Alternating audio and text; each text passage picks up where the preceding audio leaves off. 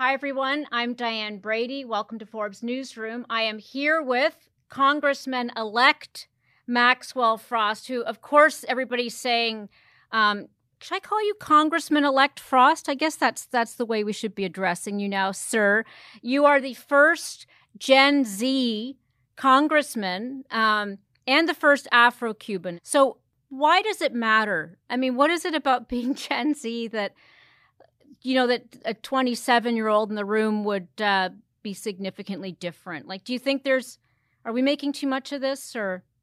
Yeah, well, you know, I think I think people are just really excited about having, you know, I'm 25, having a 25 year old um, in the halls of Congress. It being number one, refreshing to have somebody who has that outlook on life, um, but also knowing that you know our government's skews a lot older, and we need a yeah. government that represents the country in terms of race, in terms of economic background, but also in terms of age. I mean, when I think about the timeline of Gen Z, I remember, and I'm the oldest a Gen Zer can be, right? right? I'm the elder Gen Z.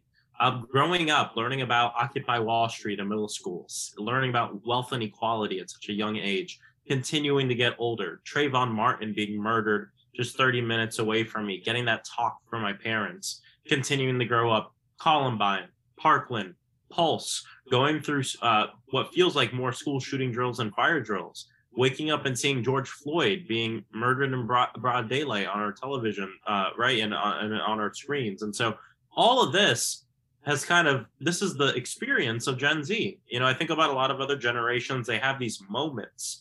Um, for a lot of people, it's the moon landing. For a lot of people, it's post 9 11, how our country came together. I was alive during 9 11, but I do not remember. I don't remember that entire, you know, that, that's not a significant part of my upbringing for the yeah. things I experienced. You know, it's, so when yeah. you when you put it all together like that, it it does feel like a shell shocked generation. You know, like there's um even the outlook you have on let's let's start with the capitalism. Is capitalism failed this generation? You know, there certainly seems to be more appetite toward I'm not going to call it socialism, but a different kind of capitalism. yeah, I mean, you know, I think people, what people are recognizing, especially this generation, is they see that there's massive, massive wealth inequality. They see that we live in a country that has a lot of resources, but it's difficult for a lot of people to tap into those resources. And for a lot of the opportunity this country provides, you need uh, the resources to tap into the opportunity in the first place. And so I think people growing up just have this kind of righteous anger, right? Or like a, a love of, of all people. And they just want everyone to do well. And I think they see the system that we currently have as being one where uh, you know, everyday working class families being exploited is part of the game, right? It's part of getting to where you want to get. I mean, if you look at all the stories of some of the biggest corporations, I mean, I remember watching the founder, um, you know, just like, I don't know, five years ago on a plane ride. And I got off and I was like, no way, that's the truth. You know, way McDonald's the, was made the, because the corporate. well, but the but the big guys now are big tech, aren't they? More like it's less to you know the CEO of IBM than it is you know, Elon yeah. Musk and and you know, Mark Zuckerberg. Is that what you think about when you think about corporations? I think there's problems across the board, right? When we get into kind of these larger conglomerates and when we talk about what it means to be a billionaire and how you amass that money and how the the way you amass that money, a lot of times it, there's a lot of exploitation involved with it. Not because you're a bad person, not because you said I'm going to exploit these workers to get money, but because of the way our systems are built and because of the way you know what i always bring up is when we talk about a thri- like a livable minimum wage right mm-hmm. Um, i have a lot of friends that are small business owners and i sat down and had a conversation with them about this because we just passed a $15 minimum wage here in florida and i said look you know when you start your business what are the essential considerations what are things that if you don't have you cannot open your business you know the capital, right? So that way you can afford your overhead and your rental costs and everything, your insurance, everything like that, right? These are essential considerations. If you don't have it, you're not you're not opening your doors. And all I said was, look, I just think we should live in a world where your workers getting paid a livable wage should be an essential consideration. And that's it. You know, right? You- that should be valued at the same thing as some of these other. And so for me, it's less about people being, uh, you know, evil or this and that. I just think the way our system is created um, is is it's it's created to not value the least of these, and I think that's what most folks are really frustrated about. You know, um, I think when people call you an activist, it reminds me of when President Obama was called a community organizer. I mean, is that a title that you love, or do you think it, you know, marginalizes what you've done? Yeah, um, I think I'm, I'm, i love the title activist. I wear it proudly. Um, I will say I have. i see I've some pictures in the background there that look activist-like. Yeah, well, it it is a lot of activism. It's also just a lot. I'm a musician, and right. uh, and uh, music is a huge part of my life. I own a small music festival here in Orlando that's uh, raises money for a nonprofit. So I'm a bit of an entrepreneur, actually. Not Fyre Fest, but, yeah. Yeah, it's a it's a small music festival. We have about 500 people a year, uh, uh-huh. but there's a lot of music up here. You know, that's you know, A Love Supreme, John Coltrane. It's my favorite jazz album. Uh, so there's activism. There's just you know a painting here that I bought at a record store in Charleston because it looked like Wes Anderson. So like either way, you know, my, my, my, life you know has been a lot of activism, a lot of organizing, but also a lot of music, live events. Um, that's really. Um, your salsa band played. You played um, in the inauguration, weren't you? Sort of one of the acts, so to speak. So, uh, like, first of all, have you had a chance to meet President Obama since that story has filtered out? Has he reached out? Not yet, not yet. Uh, what? Maybe, maybe in the future. Who who has reached out? I mean, you know, you've had a couple of weeks have passed. What? Tell me a little bit about um, the outreach. You know, from either fellow people in Congress or others that uh, stands out for you. Yeah, well, you know, President Biden reached out the the night of, and that was surreal hearing from the president of the United States um, you know, a lot of times you get these caller ID numbers and you um, you see, I'm getting one right now, no caller ID. You never know. Right? could be uh, spam, uh, could be, you know, uh, the vice you president. You never know, you know. Uh, I learned that the, the the the night of my primary election, I kept getting calls with no caller ID, and I found out one of them was was uh, uh, the speaker. So you know, you just you got to answer the no caller ID. So there's a big key right there answer the no caller IDs. Worst case, you just hang up the phone. Best case, it's President Biden. you so, know, so, I, you know, I since you're on, uh, you talked about um, government being a little too old. You know, I know don't want to bait you here, but any thoughts for President Biden on on whether he should run again or just how we get more young people into Congress? Yeah, yeah. Well, I mean, if the president decides to run again, I will support him. I think, you know, part of the reason we've had such great youth voter turnout is because he's been proposing these ideas that excite young people and that get them out to vote over 64% for Democrats, uh, you know, because they believe in the in the agenda and they like what he's saying, or whether it's canceling student debt or working on the climate crisis or ensuring people have the resources they need. I think it's really important. So um, the president runs again. I'm really excited to support him. Um, but I'll also say we still need younger people in government, right? I mean, we still need younger people in leadership as well. But I think all too often we think about that as something that happens overnight, right? Maxwell Frost is in Congress. Boom, we got representation. Let's, you know, this right. You represent an entire generation now, Maxwell. No pressure, right? So. right. Um, but it's really about building pipelines, right? Right. It shouldn't be, oh, you know, this person's too old. Let's get them out and put someone young in. How do we create a country where the natural pipeline is younger people getting into leadership and it doesn't seem like it's jarring and it's part of the process. And so that's really what I'm thinking about. How do we institutionalize younger people being involved in our government? I think part of that is electing young people to Congress, city council, county commission, and different things like that. But the, the last thing I'll say about this is it's uh-huh. not just about you know government with young people we need young people in leadership in many different things whether it's media clergy um, uh, education right and i think all the young people um, in the, you know kind of the highest parts of their industry we're all representing our generation. It's definitely not just me. So let me ask about florida because that's a place where you know there hasn't been overwhelming support for democrats. I mean what give us some insight into what's going on there from from your perspective perhaps starting with um, governor desantis. Yeah well Uh, you know what I'll say is this. I mean, our state is definitely. Uh, I I still believe it's a battleground state. I know we had a really bad night on Tuesday, but the important thing is you have to look at trends and patterns, right? The trends and patterns we've seen over the past six years in this state are it's still being battleground, right? I mean, Andrew Gillum only lost by 30,000 votes. When we look at these very progressive ballot initiatives, over 60% of Floridians voted yes on Amendment 4, the ballot referendum to give people with previous felonies the right to vote. Mm-hmm. Over 60% of Floridians said yes to a $15 minimum wage. Over 60% of Floridians said yes to medical marijuana. Um, and so I we see a disconnect here. And I think the party, uh, our Florida Democratic Party, has a lot of work to do in revamping the way that we reach out to people and being unafraid to talk about the bold solutions that really excite people and get them excited about government and shows them that government can work for them.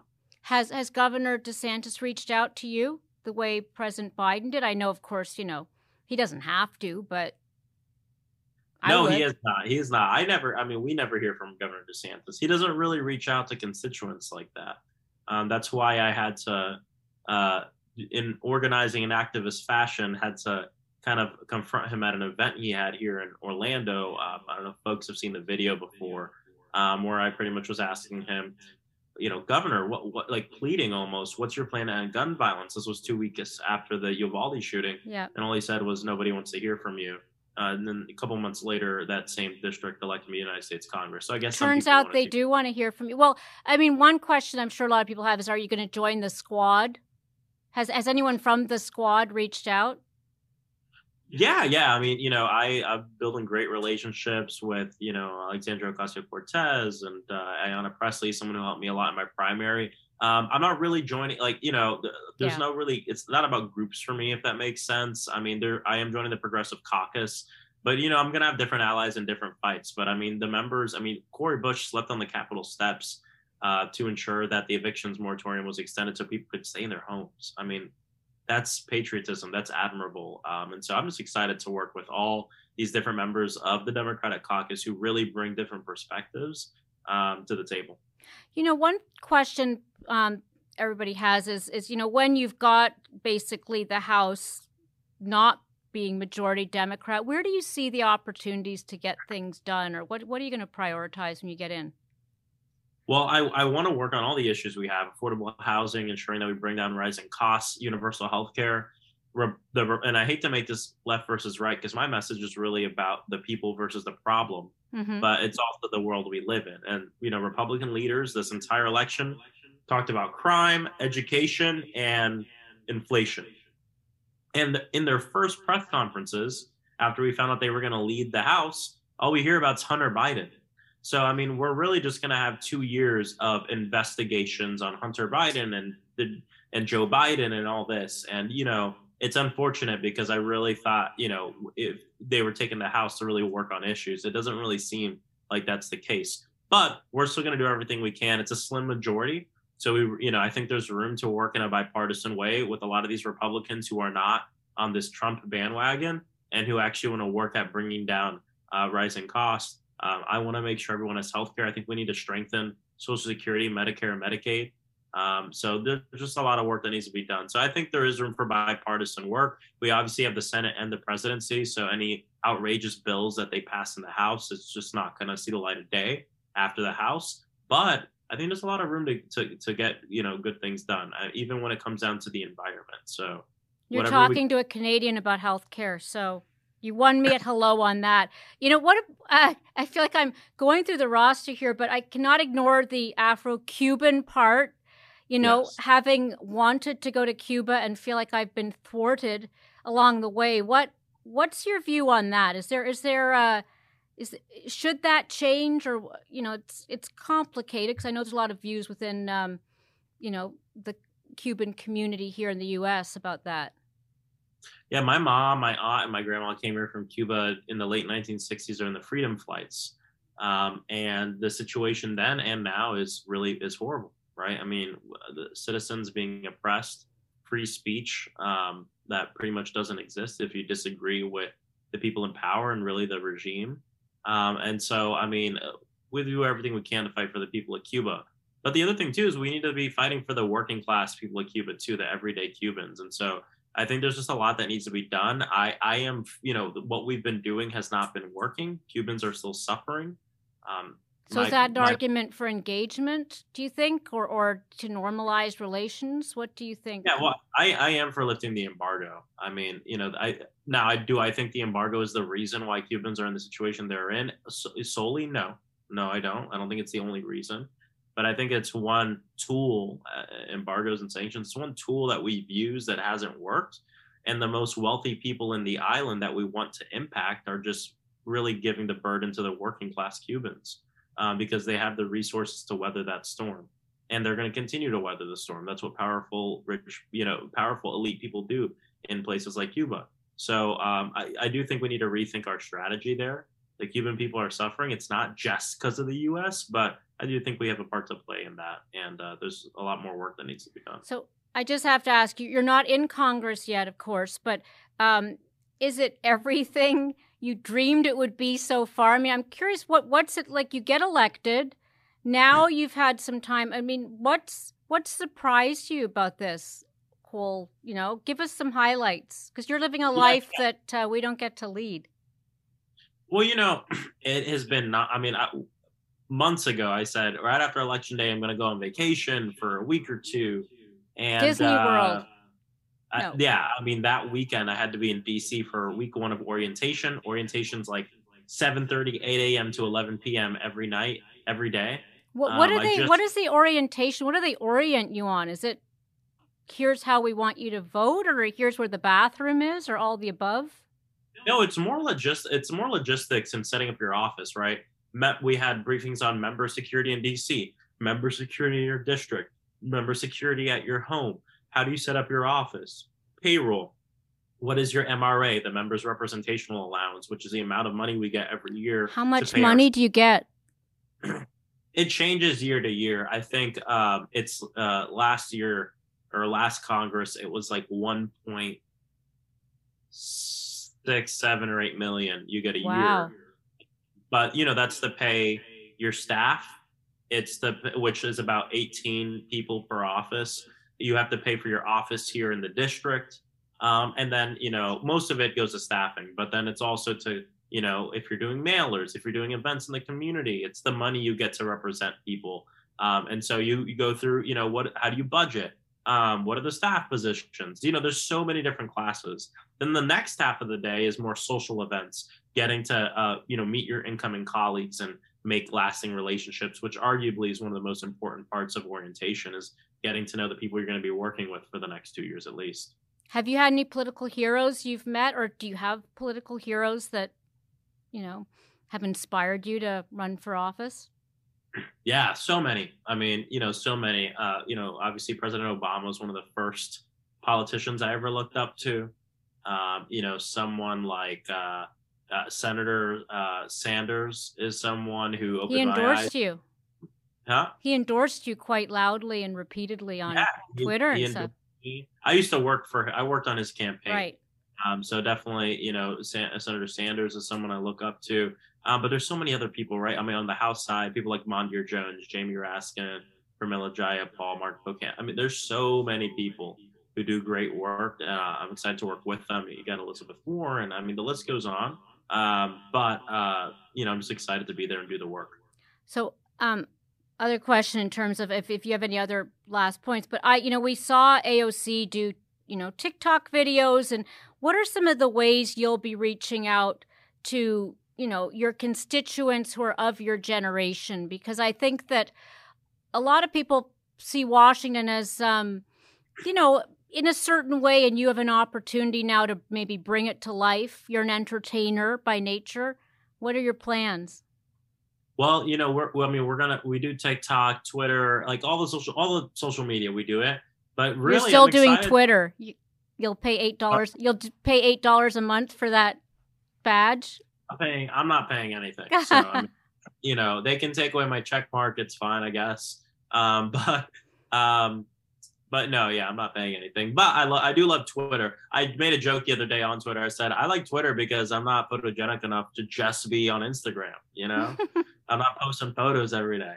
Um, but either way, uh, I th- you know I think a lot of it. We're going to be hitting the road next year. We're going to travel the country and get young people excited about getting involved in government.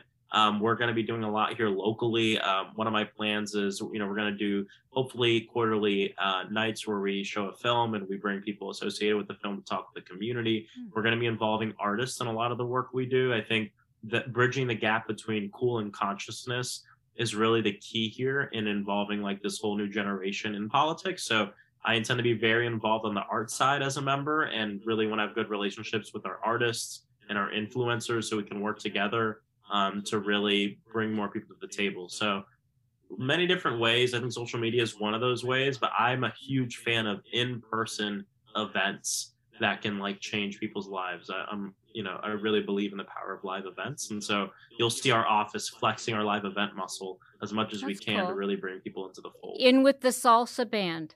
We did it actually. We uh, uh Pride last year. I brought the band back together and we performed on a flatbed truck.